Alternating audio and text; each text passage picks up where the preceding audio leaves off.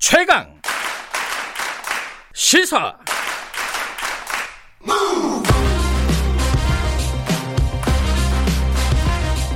지금 여러분께서는 김경래 기자의 최강 시사를 듣고 계십니다.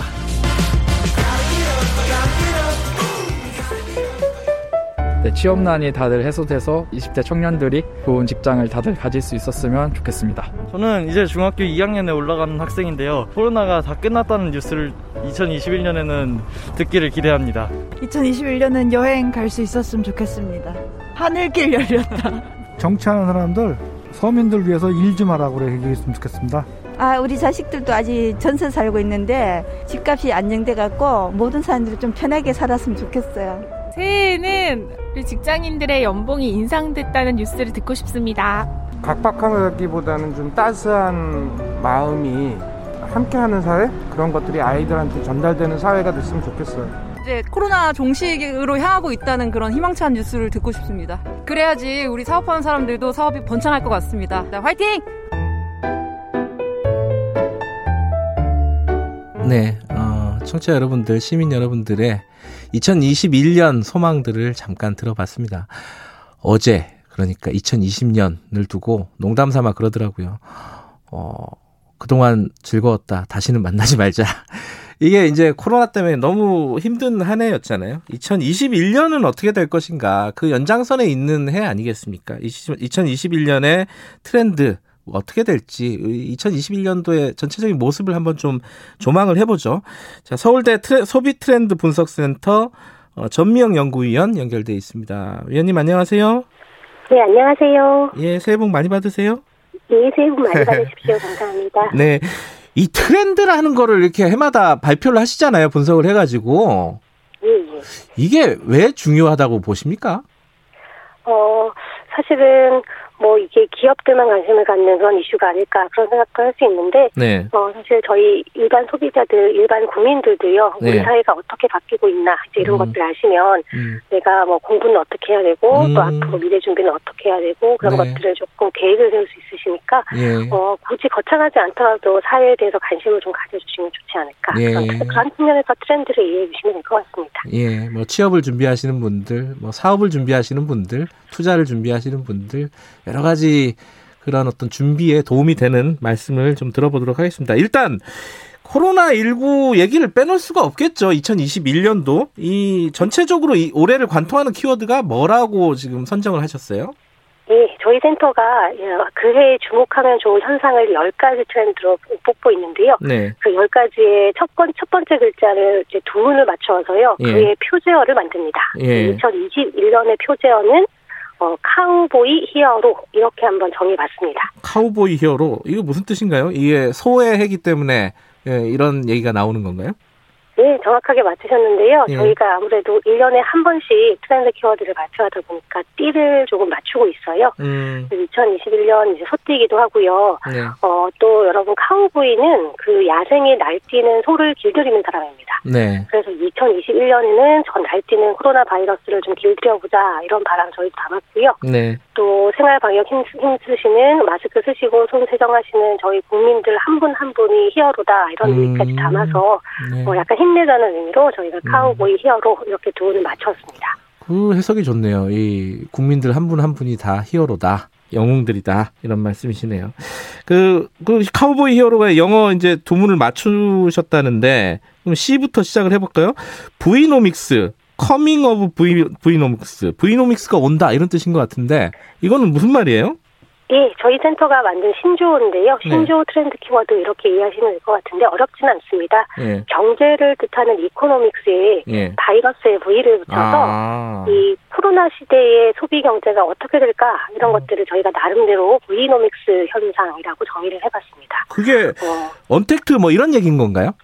네, 좀 포괄하는 여러 가지 현상을 가지고 있는데 네. 예를 들면은 코로나 이후에 우리 기업들의 업종별 회복 속도는 어떨까 이런 것들도 저희가 예측을 좀 해봤어요. 음. 가령 우리 코로나 시기에 다른 사람들을 직접 만나야 되는 대면성이 높은 업종은 사실 굉장히 어, 매출이 어려웠죠. 네. 하지만 코로나 이후에 어, 그런 어떤 대면성 높은 업종들이 조금, 어, 매출이 어려웠지만 좀 회복하는 것들을 보이지 않을까. 음. 이렇게도 보고 있고요. 네. 어, 특히 또 이 코로나라는 굉장히 일생에 한 번도 겪기 어려운 그런 어떤 사건을 겪은 소비자들의 가치관이 어떻게 바뀔까 그것도 음. 저희가 좀 예측을 해봤는데 네. 가령 소비자들이 근원적인 소비, 본질적인 소비에 돈을 좀 쓰는 현상들을 보일 것 같다 이런 예측도 있습니다. 그게 무슨 뜻이에요? 근원적인 소비라는 게? 어 가령 어, 재밌는 얘기를 하나 말씀드리면 네.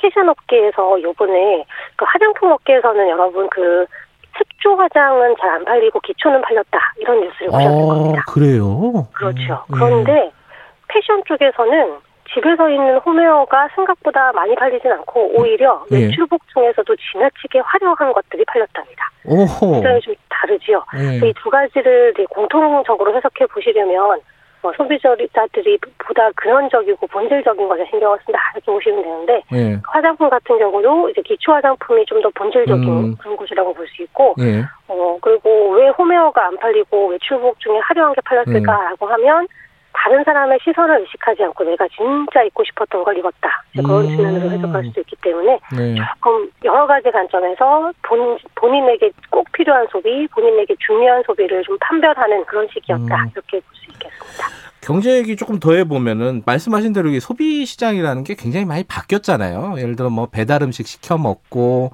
OTT 서비스, 동영상 서비스 많이 이제 보고 이런 것들이 많이 바뀌었는데 경제 트렌드 중에 하나를 pivoting이라는 얘기를 쓰셨어요. Best We Pivot.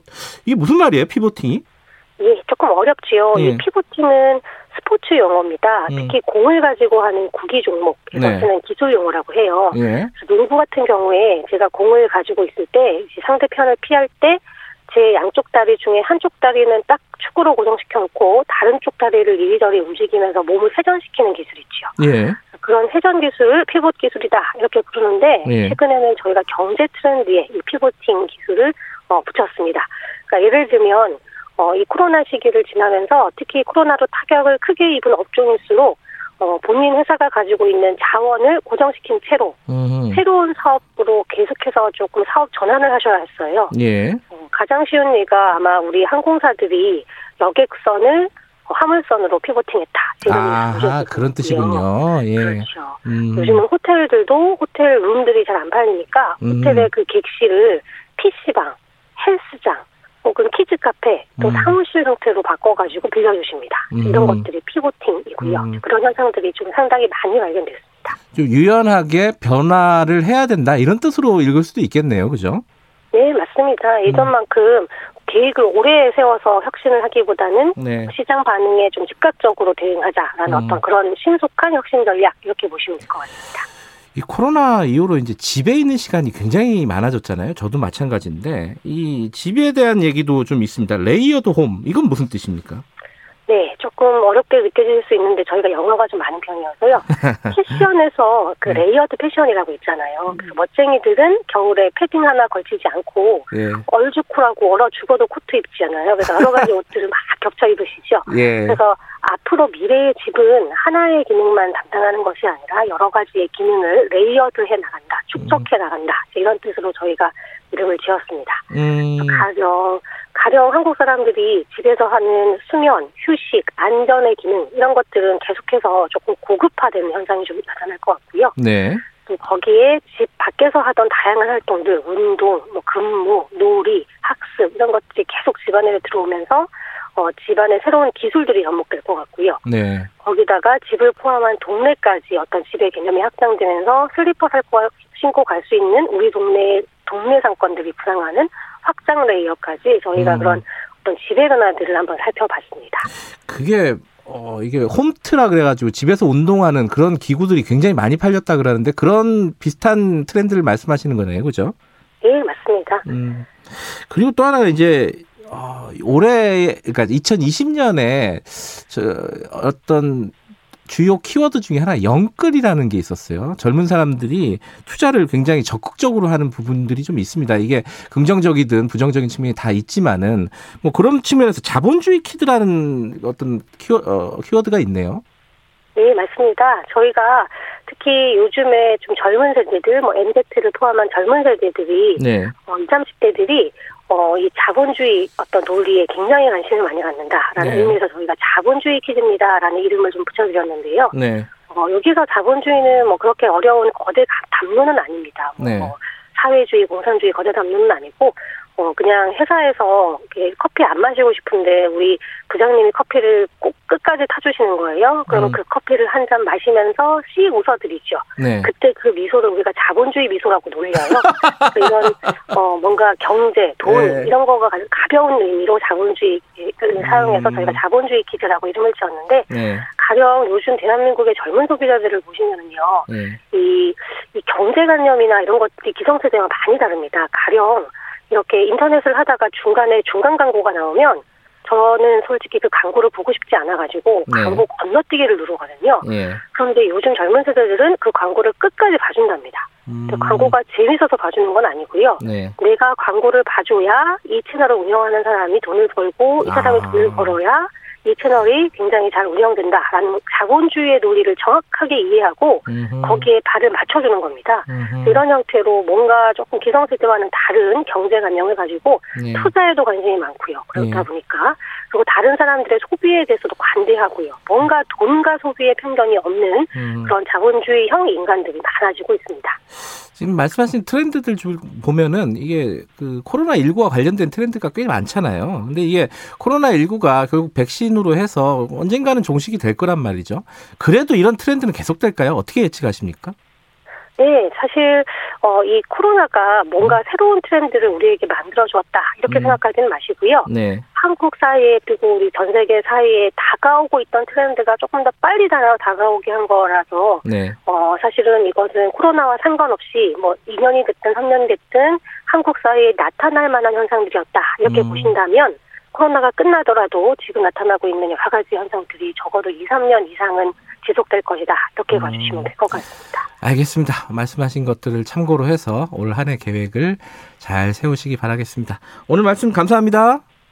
네, 감사합니다. 예, 서울대 소비 트렌드 분석센터 전미영 연구위원이었습니다. 어, 올해 소망들 계속 문자 보내주고 계시는데 저희들이 2부에서 좀 모아서 소개를 해드리도록 하겠습니다. 1분 여기까지 하고요. 잠시 후 2, 3부에서는 신년 특집 인물로 보는 2021년 저희들이 준비했습니다. 어, 지금 노래는 조화문의 해야 한번 들어보도록 하겠습니다. 지금 해 떴겠네요, 서울도. 자, 잠시 후 8시에 돌아오도록 하겠습니다.